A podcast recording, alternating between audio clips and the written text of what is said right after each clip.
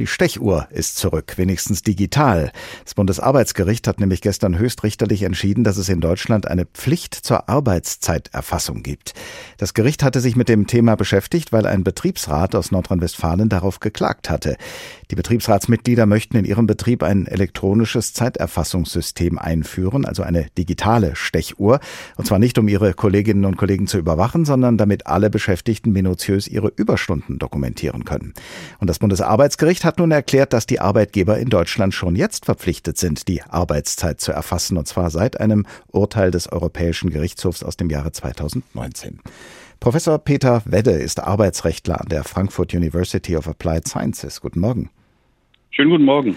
Also nach aktuellem Arbeitsschutzgesetz sind Arbeitgeber verpflichtet, ein System einzuführen, mit dem die geleistete Arbeitszeit erfasst werden kann.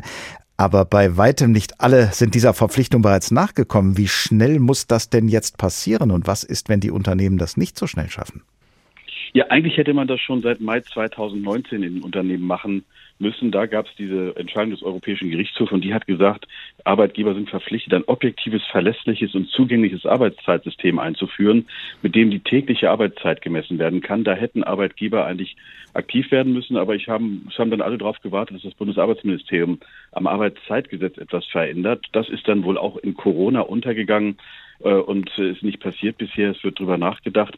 Und für Arbeitgeber ist jetzt das Risiko, sie begehen einen Verstoß gegen Arbeitsschutzvorgaben, nicht nur gegen Arbeitszeitvorgaben. Und das kann gegebenenfalls dann schon auch mit Geldbußen belegt werden. Also man hat auch ein finanzielles Risiko. Arbeitgeber sind aber auch im Risiko, dass Arbeitnehmer gegebenenfalls in einer Auseinandersetzung Schadensersatzforderungen stellen. Also da ist jetzt für Arbeitgeber plötzlich die Situation da, dass sie schnell handeln müssen. Gibt es da eine bestimmte Frist und dann möglicherweise bei Verstreichen lassen dieser Frist irgendwelche Bußgelder, die dann drohen? Ja, eine Frist gibt es nicht, aber es könnte natürlich schon, dass die zuständige staatliche Aufsichtsbehörde, Gewerbeaufsicht, kommen und sagen, wo sind eigentlich eure Arbeitszeitnachweise, wo habt ihr denn täglich gemessen? Also von daher ist die Frist sozusagen mit dem 14.05. eigentlich angelaufen. Jetzt hat man 3 Jahre Übergangsfrist gehabt und da können Arbeitgeber dann vielleicht auch nicht auf staatliche Gnade hoffen, auf der einen Seite. Auf der anderen kann man jetzt natürlich argumentieren, der Gesetzgeber hätte ja längst tätig werden müssen, ist nicht tätig geworden. Von daher würde ich jetzt nicht sozusagen eine schlaflose Nacht bekommen als Arbeitgeber sofort. Aber die Betriebe sind jetzt aufgefordert, und zwar alle flächendeckend ein System einzuführen, mit dem man erfassen kann, wer hat eigentlich wie lange gearbeitet. Und das ist schon eine Anforderung, die jetzt gestellt wird und die Arbeitgeber, glaube ich, ziemlich eiskalt erwischt hat. Ist eine solche Arbeitszeiterfassung eigentlich eher gut oder eher schlecht für die Beschäftigten? Viele profitieren ja bisher von sogenannten Vertrauensarbeitszeitmodellen. Da können Beschäftigte ihre Arbeit zeitlich selbst organisieren und die Chefetage vertraut darauf, dass sie die Arbeitszeit auch effizient nutzen. Das läuft dem ja ein bisschen zuwider, ne? Ja. Naja, Arbeitgeber haben diese Vertrauenszeit ja nicht eingeführt, weil sie ganz nett zu ihren Arbeitnehmern sind, sondern weil man weiß, dass dann so kleine, man schreibt nochmal eine E-Mail, kleine Arbeitszeiten gar nicht erfasst werden. Es gibt schon Untersuchungen, die sagen, bei Vertrauensarbeitszeit arbeiten Arbeitnehmer mehr, leisten sozusagen unbezahlte Überstunden. Und deswegen ist es aus dem Arbeitsschutzgedanken, Schutz vor Entgrenzungseffekten, Schutz vor krankmachender Arbeitszeit, die über das vertraglich vereinbarte Volumen hinausgeht, ist das ein sehr positiver Punkt für Arbeitnehmer. Man sollte es nicht immer sehen, oh, dann werden die gegängelt. Nein.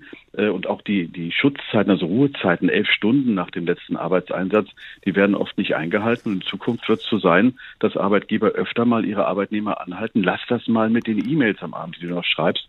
Das ist ein Gesetzesverstoß. Und ich glaube, das führt dazu, dass Arbeitszeit kanalisiert wird und der ein oder andere Arbeitnehmer auch vor sich selbst geschützt wird, zu viel zu arbeiten. Von daher ist das eigentlich ein ganz positiver Ansatz, den das Bundesarbeitsgericht da mit seiner Entscheidung verfolgt. Nur wie soll eine elektronische Zeiterfassung praktisch funktionieren, gerade jetzt, da wir während der Corona-Pandemie flexibler geworden sind in unserer Arbeitswelt? Wie soll zum Beispiel die Arbeitszeit im Homeoffice erfasst werden? Das ist eigentlich ganz einfach. Wir nutzen doch alle dafür Software, meist auch von einem großen amerikanischen Hersteller, so ganze Office-Pakete. Und da sind diese Möglichkeiten längst im Hintergrund verankert, schon seit Jahren. Da läuft ein sogenannter Office Graph, der alle möglichen Daten erfasst. Dafür eine Applikation, eine App zu schreiben, ist für kundige Menschen ganz einfach. Und sie bekommen vielleicht ja auch selbst von ihrem Softwareanbieter immer schon mal so eine Mitteilung für so einen Wochenreport oder einen Monatsreport.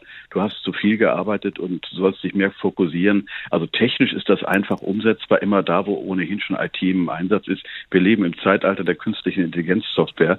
Das ist einfach machbar. Es müsste bloß gemacht werden und wird schon dazu führen, dass auffällt, dass in einigen Bereichen viel mehr Überstunden geleistet werden als erfasst. Das heißt also, Arbeitgeber können jetzt nicht hergehen und sagen, ihr Beschäftigte, ihr kommt jetzt besser wieder ins Büro, in den Betrieb, weil wir es sonst nicht schaffen, die Arbeitszeit zu dokumentieren.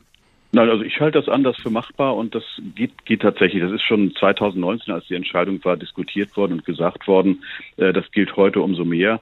Und ist natürlich da, was ich in einem Bäckerladen, da wird weiter der Verkäufer, die Verkäuferin mit konventioneller Zeiterfassung erfasst werden. Das ist auch kein Problem, aber im Homeoffice, bei mobiler Arbeit, genauso wie im Büro, ist das technisch längst möglich mit den Daten, die vorhanden sind. Und zwar auch ohne, dass man Arbeitnehmer nun penibel kontrolliert, eine totale Überwachung stattfindet, sondern anhand solcher Daten kann man das sehr gut und sehr präzise erfassen. Wenn dann noch ein bisschen künstliche Intelligenz-Algorithmen dazukommen, weiß man sehr genau, wenn einer abends um 21 Uhr eine Mail geschrieben hat, die eine Seite lang war, dann hat er an der Mail eine Viertelstunde rumgeschrieben oder 20 Minuten und dann sind da halt 20 Minuten Arbeitszeit angefallen.